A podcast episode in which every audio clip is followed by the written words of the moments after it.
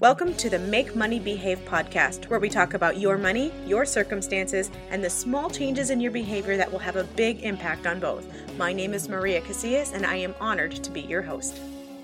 Hey everyone, welcome back to Make Money Behave, the show where we talk about your money, your circumstances, and the small changes in behavior that have a big impact on both.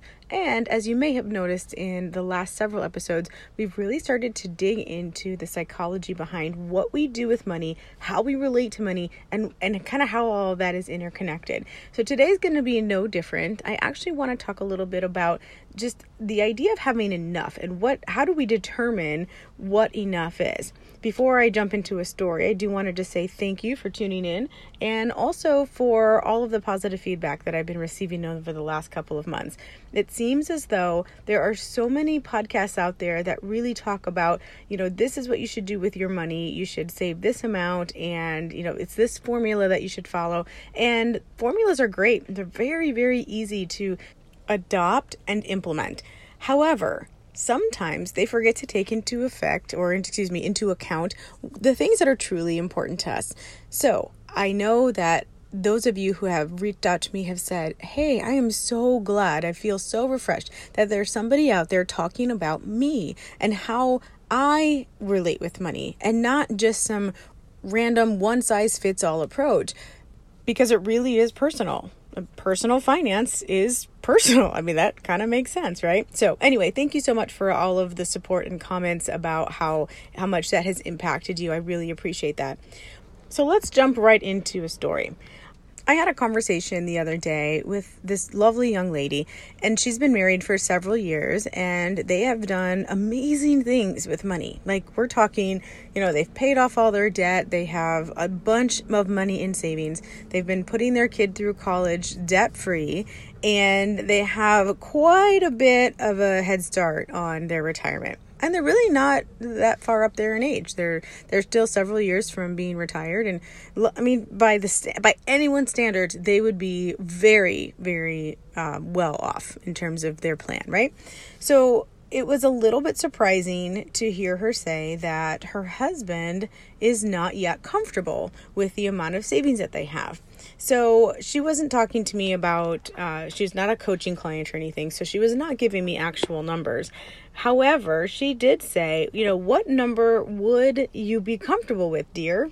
like, would it be 1 million in savings, 2 million, 5 million? I mean, at what point would enough be enough for you? And this story led to a little bit of a conversation between her and I just about scarcity mindset. And when you have this scarcity mindset that there's never going to be enough, then there really is never going to be enough. It's almost impossible to put an actual number to the idea of there being enough or to the idea of having economic security. Well, as you may have guessed over the last several episodes, I like to really take into account an individual's ideas before imposing my own. And so today I want to do no different. I want to actually talk to you about your ideas of economic security and what that really means. What I'm suggesting that we do, and the way that we talk about this, is to connect economic security with freedom. So, what does that mean? It basically means that it's not about how can I make more money, it's about how can I make enough money to do the things that are important to me. And once you are making enough money to do the things that are important to you, or you have enough money in savings to do the things that are important to you, or you have enough residual income to do the things that are important to you, you see a pattern here, then you'll know that that's enough and you can stop hoarding that money. Now, that doesn't mean that you can't keep saving money, right? It just means that you can also now take advantage of different opportunities that are around you. Invest in yourself. That was one of the things that this individual was really wanting to do is she was wanting to she had started a new business and she was wanting to have the opportunity to invest in her business to invest in herself to invest in health. And but again, by anyone's standards, she would have been able to do just that. She had enough money to do that. And while I always suggest you don't invest in things, you invest in opportunities and invest in yourself. She was able to do that, and yet her husband said, "I don't know about that, hun. I I'm not sure that we have enough in our account in order to justify such an investment." So it is so important for you to understand what it is that is important to you.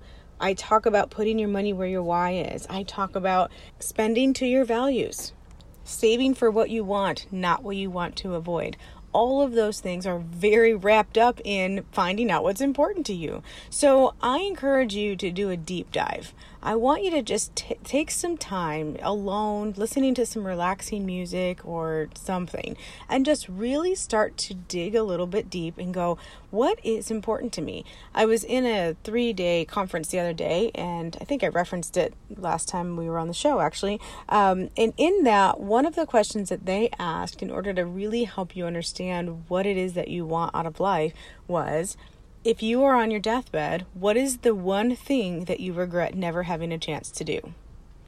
What is that one thing? Now, remember, there may be many things that you regret not having a chance to do. I want you to just peel back a few layers and dig down deep to that one thing. And you know what? This is very difficult for me to do as well. So I completely get it if it feels awkward and it just is kind of odd and it's like, you know, I don't know. I'm a little uncomfortable with this. But I really encourage you to do it because what happens when we do this is we kind of really get in touch with what is important to us. And then as we start to make really big financial decisions, those decisions actually start to come a little bit more easily because we're not following some random formula from some random person who doesn't live anywhere near us or understand any of our circumstances. And we're also not just shooting uh, darts in the wind, right? We are we are not just throwing spaghetti against the wall and seeing what sticks. We are making informed intentional decisions. And when we make mistakes, because guys, no matter how intentional you are, you're going to make a mistake. And when we make mistakes, if we did that with intention, then we know that it's okay. We'll pick ourselves back up and we will continue to walk along that path. But at least we'll know we're on the right path. So I encourage you to do that. And if you need help with that or really just want a dreaming buddy, let me know. I can certainly walk you through some of the questioning to help you dig a little deeper and get to the heart of some of that. It's so funny when I get done with a session and someone says, you know, um, I, I feel like I always knew this about myself, but I was I was really grateful for you to be able to pull it out of me. And I ch- kind of chuckle inside a little bit because I never, ever, ever pretend to know the answers to your life. Like I tell people, you know, I've known you for just a little while. You've known yourself forever. And so, to for me to think for one second that I could come in and give you the right answers for your life would be absolutely ridiculous. But what I am good at is helping to draw out of you what you already know. And you're just too close to the situation to really take a step back and see the big picture. So let me help you with that. The way that we do that is simply go to my calendar. You can access that very easily by going to chatwithmc.com. That again is chatwithmc.com and hop on the calendar and I'll give you a call. You guys, thank you so much for tuning in today. I'm going to wrap it up because today I am sitting in a hot car in 110 degree weather and I turned off the car because I had a terrible background noise for you and I decided that I didn't want to put you through that. So I'm going to close up the van here and I'm going to put that air conditioning back on as I wait for my daughter to come out of her theater practice. Thanks so much for listening as always. Have a great day. Bye bye.